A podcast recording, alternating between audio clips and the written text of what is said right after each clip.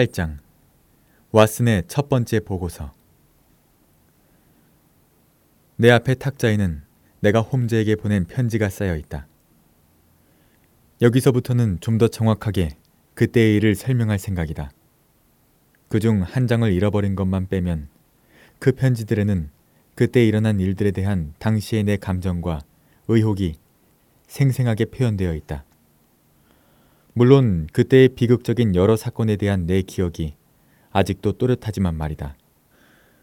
10월 13일 베스커빌 저택에서 친애하는 홈즈에게 자네는 이제껏 내가 보낸 편지와 전보를 읽고 신에게서 버림받은 세상의 한 모퉁이인 이곳에 대한 소식을 들어왔겠지. 이곳에 오래 머물수록 황무지의 넋과 광대함, 그 기묘한 마법이 내 영혼을 사로잡는 것 같네. 황무지에 발을 들이는 순간 현재의 영국은 뒤로 하고 사방에서 신석기인들이 살았던 선사시대의 일과 삶을 의식하게 되지. 황무지를 걷다 보면 어느 곳에서나 신석기인들의 주거지와 무덤, 그리고 사원의 표시로 추측되는 비석들을 만나게 된다네.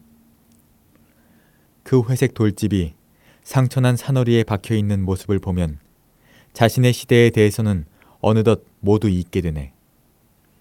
만약 벌거벗은 털복숭이 사내가 얕은 문에서 기어나와 돌로 만든 창을 겨누어 사냥하는 모습을 보게 된다면 이런 곳에서는 원시인이 있어도 이상할 게 없다고 느끼게 될 거야.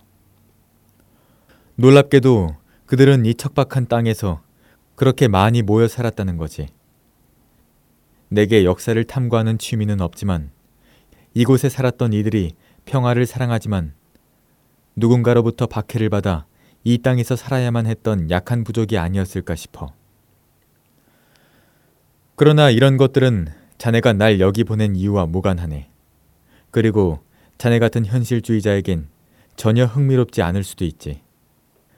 자넨 태양이 지구를 도는지 지구가 태양을 도는지 따위엔 관심이 없으니 말이야. 그럼 이만 헨리 베스커빌 경에 관한 이야기로 돌아가지. 자넨 며칠이나 아무 보고를 받지 못한 것은 실은 별일이 없었기 때문이야. 그런데 이제야 이야기할 만한 사건이 터졌어. 그 얘긴 본격적으로 다시 하기로 하고 그 전에 먼저 그와 관련된 정황에 대해 알아야 할 것들부터 이야기하겠네. 먼저 황무지로 달아난 탈옥수에 관한 이야기를 하지.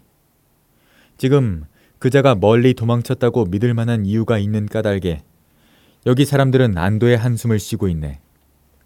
그자가 탈옥한 지 2주가 지났는데 그를 봤다는 네가 없으니 황무지에서 다른 사람의 눈에 띄지 않고 오래 버티는 건 거의 불가능한 일이니 말이야. 물론 숨자고 마음먹으면 숨을 곳이야 많지. 산미탈의 돌집 아무 곳에나 들어가서 숨으면 될 테니. 하지만 황무지에는 양치기가 돌보는 양을 제외하면 먹을 게 거의 없네. 그래서 우리는 그자가 멀리 도망쳤다고 생각했던 것이었지. 덕분에 인근 농부들은 발을 뻗고 잘 수 있게 되었다네.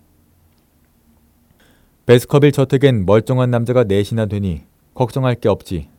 하지만 메리핏 하우스의 스태플턴 남매를 생각하면 불안감을 느끼게 되네. 그 집은 너무나 외진 곳에 위치해 있고 누군가의 도움을 받으려면 족히 몇 킬로는 걸어야 하는 외딴 곳에 자리 잡고 있어. 더욱이 늙어 빠진 하인과 허약한 하녀, 그리고 남매뿐인데다가 스테플턴은 강한 남자 축에는 끼지도 못하니 말이야.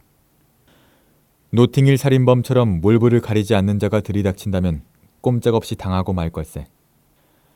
헨리 경과 나는 그 집 형편이 걱정스러워 마부 퍼킨스를 밤마다 보내려 했지만 스테플턴이 고집스럽게 헨리 경의 호의를 거절했다네. 그리고 우리 친구 헨리 경이 이웃의 아름다운 아가씨에게 상당한 관심을 갖기 시작했네. 그처럼 힘이 넘치는 사나이가 외진 곳에 사는 것이 쉽지 않은 일인데다 스테플턴 양이 말할 수 없는 매력과 아름다움까지 갖춘 여성이기에 그건 별로 놀랄 만한 일은 아니지. 열대 지방에서 태어난 듯 이국적인 매력을 풍기는 스테플턴 양은 냉정하고 차가운 오빠와는 완전히 다르지. 하지만 스테플턴도 내면의 불꽃을 감추고 있는 사나이라는 느낌이 있네. 스테플턴은 그녀에게 지대한 영향력을 행사하고 있어. 스테플턴 양은 이야기를 하다가도 수시로 오빠를 알며 눈치를 보지. 물론 그는 동생에게 상냥하게 대해주겠지. 하지만 스테플턴은 차가운 눈빛에 굳게 다문 얇은 입술을 가졌는데 그 모습에서 엄청나게 강한 신념과 냉정함이 느껴진다네.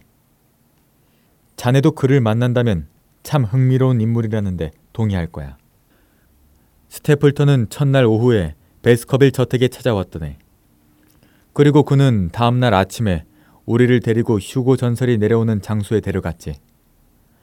거기까지는 황무지를 가로질러 몇 킬로미터는 가야 하는데 역시 그런 이야기가 어울릴 만큼 음침하더군.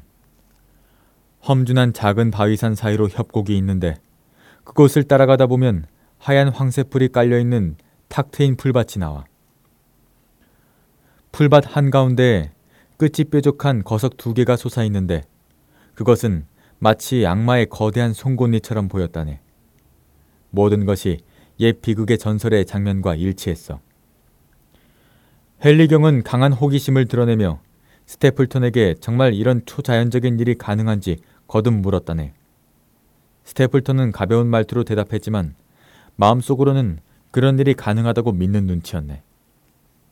그는 지극히 조심스럽게 대답했지만 그가 마음속의 말을 다 하지 않았다는 것. 헨리경의 감정을 고려해서 자신의 생각을 솔직히 말하지 않았다는 것을 쉽게 알 수 있었지. 스테플턴은 그 외에도 초자연적인 존재들 때문에 시련을 겪은 여러 일에 대해서도 말해 주었다네. 그런 걸로 봐서 확실히 스테플턴은 이 지역 사람들 생각에 동조하는 것 같아. 그날 집으로 돌아오다 메리핏 하우스에서 점심을 먹었는데 헨리경이 스테플턴 양을 처음 만난 곳이 바로 그때였어. 헨리경은 한눈에 그녀에게 반했던 것처럼 보였어. 그리고 내 느낌에 양쪽 다 그런 감정을 느낀 것 같았네. 베스커빌 저택으로 돌아오는 내내 그녀 이야기만 하더군. 그리고 그 다음부터 하루라도 그 남매와 관계되어 있는 어떤 것을 보지 않고 지나간 날이 없었어. 그 남매가 오늘 저녁 여기 와서 저녁 식사를 하면 다음 주에는 우리가 그쪽으로 가겠다는 이야기가 오가는 식일세.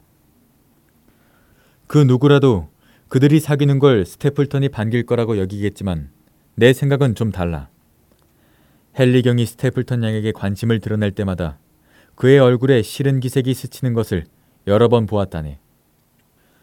스테플턴이 동생을 아끼는 것은 분명하고 또 동생이 없으면 쓸쓸해지겠지만 그렇다고 그녀가 전도 유망한 재력가 청년과 결혼하는 것을 방해한다면 그것은 이기심의 극치나 다름이 없네. 하지만 내가 보기에 스테플턴은 헨리경을 동생의 짝으로 탐탁치 않게 생각하는 게 분명하네. 그는 두 사람이 이야기를 나누기만 해도 안절부절 못하며 회방을 놓기 일수거든. 어쨌든 자네가 날들어 헨리경이 혼자 밖에 나가지 못하게 하라고 했네만 그런 회방꾼마저 있으니 헨리경이 사랑을 이루기가 순탄치만은 않아 보이네. 내가 자네의 지시를 고지 곧대로 이행하려 한다면 그는 나 역시 당장 재미없는 회방꾼으로 여길 게 뻔하지 않나. 지난 목요일에 좀 더 정확히 말하면 모티머 씨가 여기에 와서 식사를 했네. 모티머 씨는 롱다운에서 고분을 발굴하고 있는데 거기서 선사시대의 두개골을 하나 주어서 몹시 들떠 있더군. 그 사람만큼 자기 일에 미쳐 지내는 사람도 없을 거야. 나중에 스테플턴 남매가 방문했고 헨리경의 부탁으로 성격 좋은 모티머 씨는 우리 모두를 사건이 일어났던 주목 산책로로 안내했다네. 그리고 그 무서운 밤에 사건이 벌어졌던 바로 그 장소를 우리에게 보여주었지. 주목 산책로는 길고 음침한 길이야. 울타리가 높은 벽처럼 두 줄로 서 있고 길 양쪽으로 좁은 풀밭이 있어. 길 끝엔 곧 무너질 듯 낡은 여름 별장이 있지. 그 길 가운데 찰스경이 담뱃재를 털었던 황무지로 통하는 문이 있었네. 희게 칠한 쪽문은 빗장이 걸려 있더군. 그 너머는 드넓은 황무지라네. 난 자네의 가정을 떠올리며 그때의 일을 생생하게 떠올려 봤다네. 찰스경은 황무지로 통하는 문에서 누군가를 기다리다 황무지에서 다가오는 어떤 것에 놀라 기겁하고 달리기 시작하다 결국 공포와 육체의 피로로 쓰러져 죽는다. 찰스경은 길고 어두운 터널을 따라 도망쳤어. 그는 도대체 무엇에 쫓기고 있었던 걸까? 양치기계? 아니면 괴물같이 새까맣고 조용한 사냥개 유령? 어쩌면 그 배후의 사람? 베리모어가 이 일에 대해서 더 알고 있는 건 없을까? 모든 것이 다 어둡고 불확실하지만 그 배후에 뭔가 불쾌한 범죄가 도사리고 있는 것만은 분명해 보였네. 최근에 만나본 또 다른 이웃은 레프터 저택의 플랭클랜드 씨라는 사람이었네. 그는 여기서 남쪽으로 6km쯤 떨어진 곳에 살고 있어. 플랭클랜드 씨는 붉은 얼굴에 흰 수염을 기르고 화를 잘 내는 노인이지. 그는 영국의 법을 대단히 숭배해서 수시로 소송을 벌이며 재산을 허비했다고 하더군.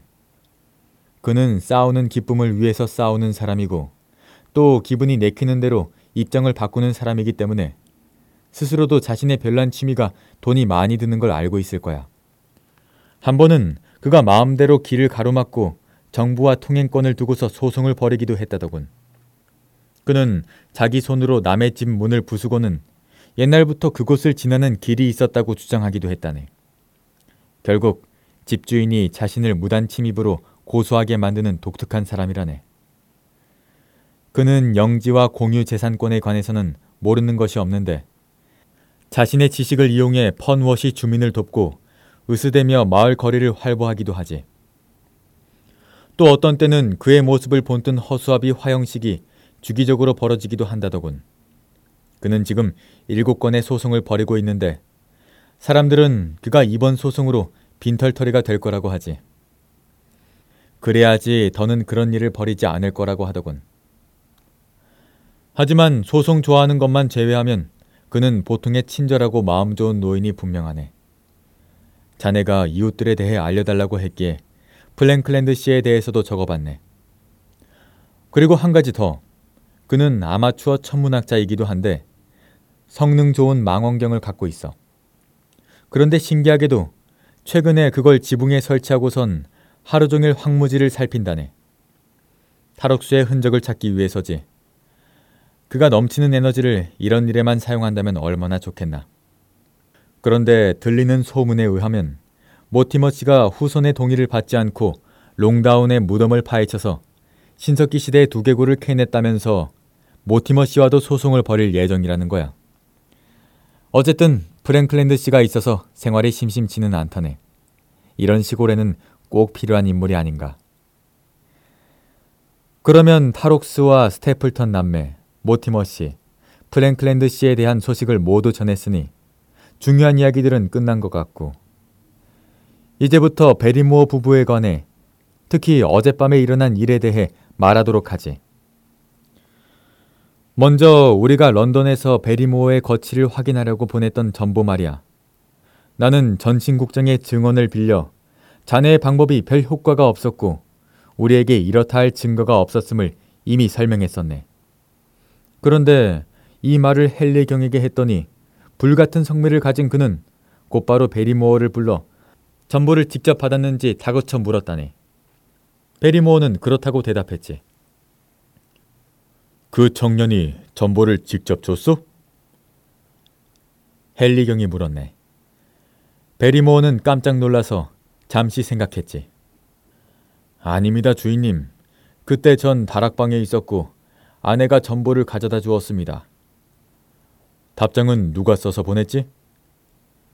제가 아내에게 답장 내용을 불러주었고 아내가 아래층으로 내려가서 그대로 옮겨 썼습니다. 그런데 저녁 때 베리모어가 이 이야기를 다시 꺼내더군. 주인님, 아무리 생각해도 오늘 아침 주인님께서 그런 것들을 물으신 이유를 모르겠습니다. 베리모어가 말했어. 그 사람들이 제가 주인님의 신뢰를 잃을 만한 행동을 했다고는 말하지 않았으리라고 생각합니다. 그의 말에 헨리경은 진땀을 흘리며 해명했다네. 그는 결국 베리모어의 마음을 풀어주기 위해 아끼던 옷까지 기꺼이 내주었지.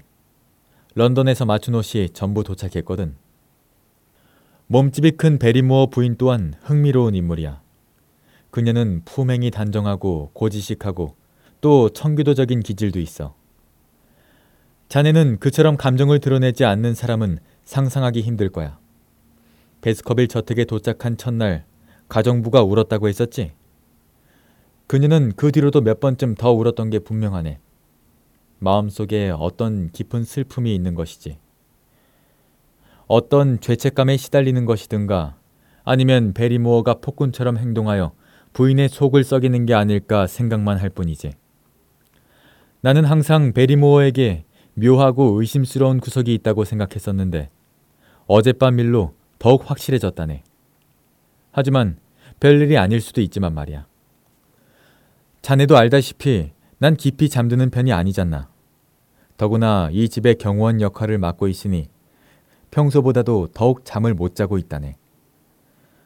그러니까 지난밤 새벽 2시경 문 밖으로 조심스러운 발소리가 나서 잠에서 깨어났다네.